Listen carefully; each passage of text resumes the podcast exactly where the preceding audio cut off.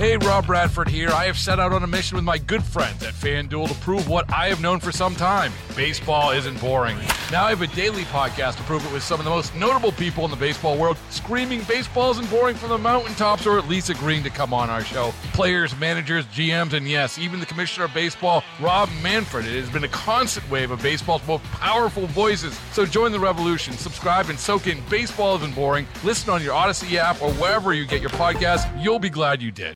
It is Thursday, 408 drive time with DeRusha. So glad to have you spending time with us as we get ready to come out of the deep freeze from yesterday and hit a record high this weekend. So strange. So strange. Kind of nice. Like, I'm not going to lie. Like, I've sort of enjoyed this warmish winter. Uh, and we get a bonus day, right? Leap day. We'll talk about Leap Day with Laura in about an hour. I think every single company I've ever interacted with has sent me an email offering me 29% off something today. So clever. 29% off. Get it. Uh, let's do DeRusha Eats. DeRusha Eats is brought to you by the Minnesota Pork Board. Our guest today is really uh, a prolific restaurateur, opening a number of different concepts here in the Twin Cities. He just opened a cafe. He's opening a full service restaurant, his first full service restaurant after being in food halls in the state fair. Gerard Klass is with us. Gerard, it's so good to see you. Thanks.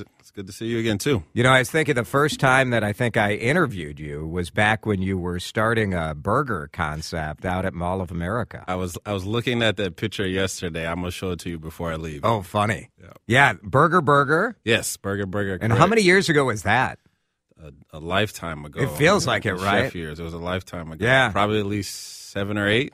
Yeah, Burger Burger was uh, part of uh, Kaskaid Hospitality, part of Crave. Yep, correct. And you that that was really where you kind of is that where you feel like you cut your teeth as as a chef? Definitely. I was at uh, Kaskaid for ten years. I opened something like ten restaurants for them across the country, and lived out of a suitcase for a little while. It was a great time back then. Great time. Boy, yeah. And then you went out on your own.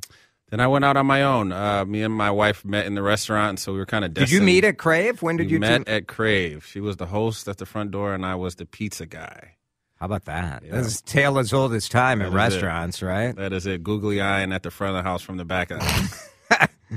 you know, you did pretty well. She is a, a beautiful woman and an incredible businesswoman too. She's been a great partner for you. Incredible. It is. Uh, I think she's one of the most underrated female business owners in Minneapolis, and uh, just her tenacity with front of house, and she's evolved to doing cocktail programs and things across the city. So she's she does her thing, man. Couldn't do it without her. Soul Bowl is the concept that I think most people know you for. Yes. That opened about six years ago. Yep. And for you, talk, talk about the journey as a as a black chef trying to open a soul food concept here in Minnesota. Yeah, when I got started, we really wanted to figure out like how do chefs get people to see their product, and there wasn't really like a vessel for that. And so uh, I was actually in Miami opening a restaurant with Kaskaid and it was the first time I ever seen a chef do a pop up. Uh, and so when I saw that pop up, a guy couldn't afford the space he was trying to get yet, and the landlord let him lease and do these dinners to raise the money he needed to buy the place. And I thought it was a really cool concept, but I had never seen it here.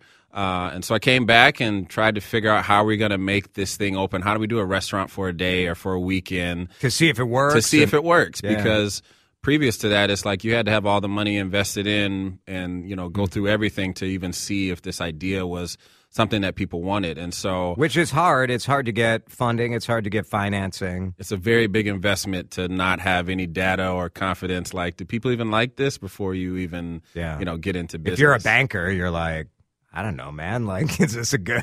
Do I want to give you a loan or not? I don't that know. That is it. Restaurants is always a great way to lose money if you don't know what you're doing. So right. we started on that uh, process doing the pop ups. We would do it on our days off. We were still working full time. We would take our paychecks and bet it that we would at least break even, and uh, we would do that on weekends. And then we started doing it every weekend.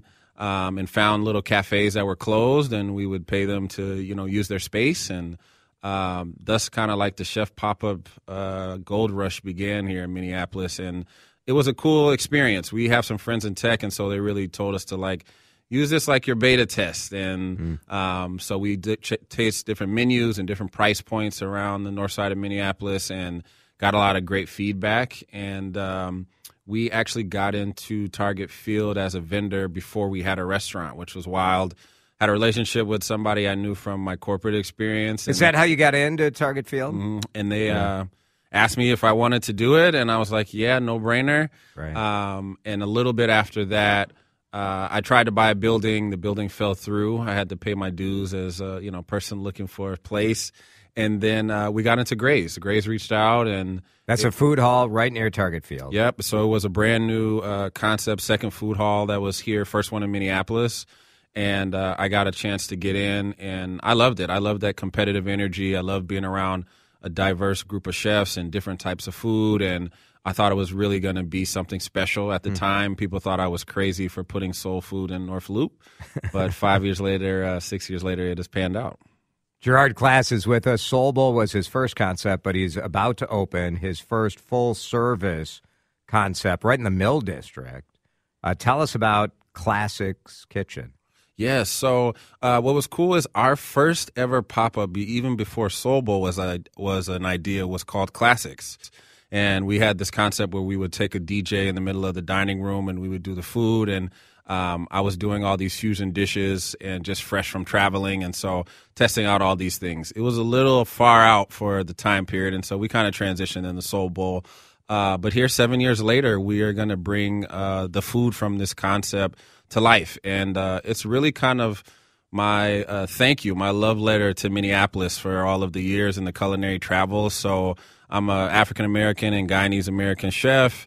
Uh, I grew up in Seattle. I live here in Minneapolis. I've this will be my 23rd restaurant opening. 23rd, wow! And I'm not that old. No, uh, how old are you? 35. Yeah. So uh, I've done a lot and got to travel and had different palates, and so I get to kind of put the food out in the lens that I want. And me and Brittany came from full service. We probably know more about that than quick service uh, in the food hall game. And so this concept is dishes I grew up, and it'll be things that you're familiar with, but it's really going to be food through my lens. So we're doing things like jerk chicken taquitos. We're doing a Haitian stewed chicken fettuccine, curry chicken gnocchi.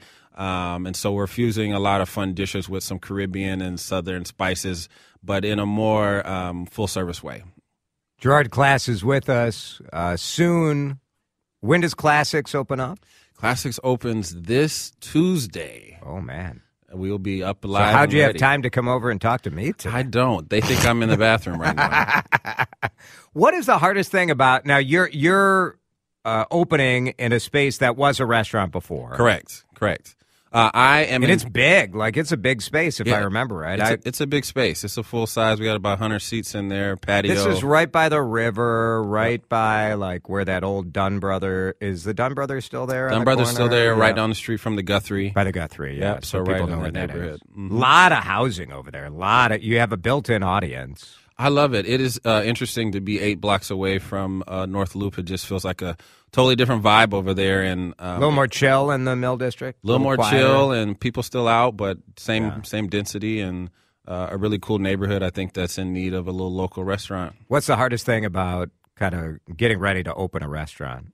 Uh, probably just people. You need a lot of them, and the industry has changed so much with the pandemic getting all the people you need for all the positions to make a well-oiled restaurant is a little more challenging these days than it was pre-pandemic. Now you have dealt with being a counter service in a food hall. You have dealt with pretty much every model of service charge, fee, all of this different stuff. A state legislator was on with us earlier this week, uh, and there are going to be a bunch of bills that will come up that are going to try to wipe out service fees. Yep. Uh, the federal government doesn't like. They call them junk fees. Nobody nobody likes a fee. Yep. What what's sort of your take on that? I think uh, it, it's it's a hard pickle. I think restaurants are only really doing this because of the cost that they're trying to keep up with and the rising cost of wages and the rising cost of uh, employees. But people only want to pay so much to go out to eat, you yeah. know. And the higher price you are, the less frequency and traffic that you get and it's an equation. And for us, we're trying to figure out how to stay alive. Uh, I think there's people that abuse it and can have high percentages, and I think there's people that use it to cover the gaps that they need to stay afloat. Um, it's sort of the idea like if you have a, a $15 burger and a 10% fee, that when people are comparison shopping, that that's better for some crazy psychological reason than charging, you know, just the extra buck 50. And I, I watched the Facebook uh, threads where people are going back and forth about their comments on it. And some people say just price it in the food. You know, I think yeah. that's more the old school way of doing it. They had uh, things they had to pay for and you didn't necessarily see it. But this generation is different. They want to know what they're spending the money on and what it's going to. And a lot of places, I think it has gained some credibility to know it's going towards benefits or fair wages. I kind of like that, to be uh, honest. That you know the like, business is yeah. taking care of them. Yeah. I don't know. I to me, I don't care. Like it does. Like I'm paying what I'm paying. It doesn't really matter. But I understand that. Well, when I take calls and emails on this topic, I am in the minority. Like people yep. hate them. Yeah. Overwhelmingly, certainly people of a certain age hate the fees. Yep. I, I and I think there's other ways to give back to restaurants with uh, taxes or licensing fees that they have to pay that'll help offset some of these costs. But yeah. restaurants is a margin game, and you know you, it, it is not the highest profitability business that you can get into. And uh, a lot of these concepts are just trying to make it. They're just trying to like yeah. make ends meet, and this is the way that they're doing it. Gerard Klass is with us. We're going to take a break. We'll come back. We'll get his three recommendations on restaurants he likes to go visit. Plus, we'll play our pick a number game where a random question will be assigned and uh, Gerard will answer it right on the spot. The owner of Soul Bowl, he's been at the State Fair. He's been at Graze Food Hall, and now he's opening a full service restaurant. Great option as you're heading to see a show down at the Guthrie or just hanging out over by uh, Mill City Museum. 420, DeRusha Eats, coming right back. Hey, Rob Bradford here. I have set out on a mission with my good friends at FanDuel to prove what I have known for some time baseball isn't boring. Now I have a daily podcast to prove it with some of the most notable people in the baseball world screaming baseball isn't boring from the mountaintops or at least agreeing to come on our show. Players, managers, GMs, and yes, even the commissioner of baseball, Rob Manfred. It has been a constant wave of baseball's most powerful voices. So join the revolution, subscribe, and soak in Baseball Isn't Boring. Listen on your Odyssey app or wherever you get your podcast. You'll be glad you did. DeRusha Eats. Gerard Klass is with us. We're just talking about his son who's got a birthday coming up this weekend. Man, it takes me back to those days, right? You're having the first sleepover. First sleepover. Are you nervous about this? I'm very nervous. I, uh, me and mom are trying to make cool things, and I think we're in that parent age where our ideas aren't that cool anymore. No, nothing about you. So we're trying to like plan some wow stuff, and he's kind of like, "And what yeah. else are we doing after that?" he's turning seven. Turning seven. Do you make? Do you cook for the family uh, for the family party, or do you bring in like pizza or something? Uh, special your... event stuff, I definitely throw down. My wife does more of the day to day cooking, but if okay. it's any kind of special events or somebody wants something special, I'm throwing. That's down. your your time. Yep. Is it so? Uh, people ask me this about my kids because you know I write about food, so they're like, "Oh, are your kids like really adventurous eaters?" Do, what what about what about the chefs? The kid of two cooks. He he is adventurous. I, I, I have this thing with him that I tell him: chefs taste everything. So even if you don't like it, you got to at least be open to taste it. Um, he's still a kid, but his favorite dish is orange chicken, and that's a that's, perfect kid dish thing. to like, love. He, like he loves great. it he finds something quirky every once in a while that he'll enjoy, and uh, but he's he's open to trying it. He's not averse to just like I don't even want to taste this. He'll eat a little sushi. He'll do yeah. some Asian food. So, what's it been like for you to be at the Minnesota State Fair? Man, that was just amazing opportunity. I heard all the stories of how long it takes to get into the fair and the infrastructure that you need, and so. Um, right around the time we got into the Twin Stadium, before we had a restaurant, I had a friend that said, just put an app in. You don't know what's going to happen down the road. They're not going to call you today. Just put an application in. Get in the queue. Get, get in the queue, and then when the time is right, they'll call. And so they had a new food and beverage director. She got a chance to get some of our food at a Timberwolves game. Uh, and so I think that helped a little bit. And so we were able to get into the fair and just to have the representation of soul food and food that I grew up on is so cool out there, and to be able to do fried chicken on a stick with the soul sickle is just it's nostalgia, and now it's kind of working its way into people's little favorites that they come to get. They get a lemonade, they get a soul sickle, and it's crazy. It's wacky every year. It was so hot this last year. Oh, um, yeah. But I, I really have a true deep appreciation for people who come and just execute the fair like it's nobody's business every year. It is not easy. Uh, hiring 20 people and getting them all ready to go in a couple days and then doing that kind of volume for 10, 12 hours.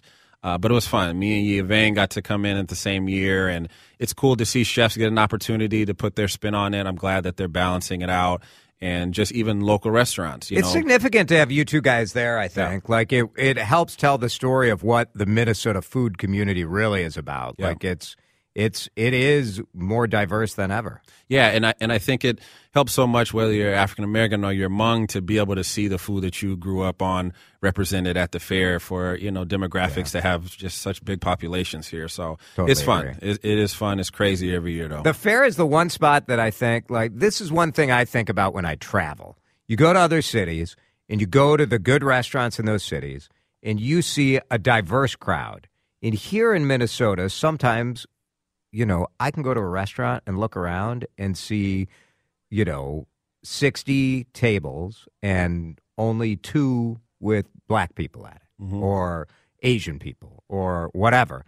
And I miss that energy that you get of looking at a room. And at the fair, you do kind of get that. Like you get mm-hmm. every, every walk of life, everybody's there. And what's nice too is that I think because you're already at the fair, there's this space that like I can try something new. It's mm. expected that you're going to try something wacky. Outside of the fair, it's just like you don't always people don't always have We're that scared. mindset. Yeah, like you're not going to like I'm going to go to this restaurant even if I'm not familiar with this cuisine. There's great Ecuadorian restaurants here or, you know, Yeah. there's African food, Nigerian restaurants like people might be nervous to try, but at the fair, it's like you're open minded. It just Why not? part of the Take a flyer, yeah. That's it. Try Yeah. something crazy. Gerard Klass is here. Klassics Cafe is going to open up uh, on Tuesday here in Minneapolis. I need you to pick a number uh, between 1 and 20, 1 and 38. 1 and 38. Uh, I'm going to go 35. Number 35. Aside from a knife, what is your favorite kitchen tool?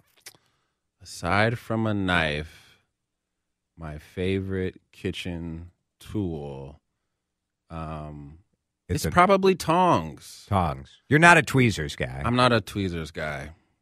Um, no, no, no. the real answer is knife. It's a knife. It's a knife, but tongs is good for me. Tongs is a spoon. Yeah. Tongs helps as a bottle opener. You grab the end and you're able to uh, get that. You can open a, you can crack a beer with it. Uh, I'm, I'm pretty versatile with a with the pair of tongs. Grilling is good. Great on a flat top. I can uh, scoop a little pinch of salt in something. It's a teaspoon if I need it to be. Uh, so You I, can I smack prob- your seven year old in the butt. Like that go. works You can reach too. them from across Right. the room. You know.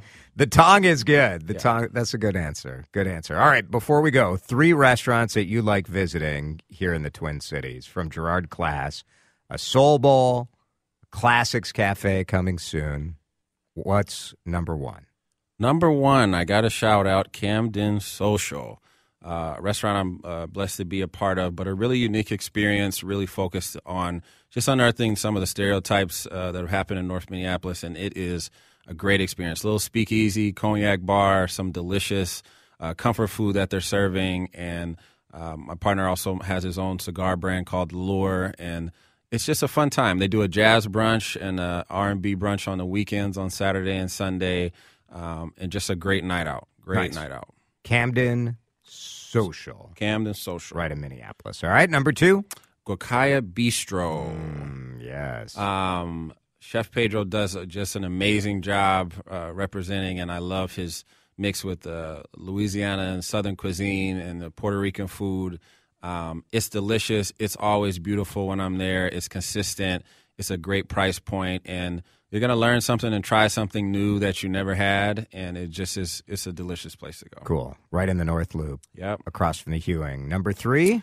I gotta go with Lat 14. I like the OG. Ah, yes. Um, that used to be my date night spot for many years, and Uh, those jalapeno basil wings just Oh, they so just do something to me. I'm a pad Thai person. I grew up in Seattle, uh, a lot of Thai influence there, and so I eat pad Thai wherever I go, and they do just a wonderful, amazing job. Golden Valley, Ann Ahmed, Yep, right by KARE 11. hero. She's awesome. Yep. Uh, you're awesome too. I'm so excited to see your continued success and can't wait to it. check out your new place next week. Klassics Cafe. Gerard Klass. K L A S S. That's the get it? Klassics. That's the bit. Thanks, Gerard. 432. Uh, surplus. New report today with big money that the state is collecting. We'll talk with the top Republican in the state Senate in just a minute. Baseball is in full swing. NBA playoffs are heating up, and your NFL team is gearing up for training camp. Listen to the latest on the teams you love here on the Odyssey app. The biggest sports radio stations in the country, providing unrivaled local coverage of their teams, all in one place. Exclusive interviews with players, coaches, and team executives, streaming live and always available on demand. Stay in the know with your favorite teams right here on the Odyssey app.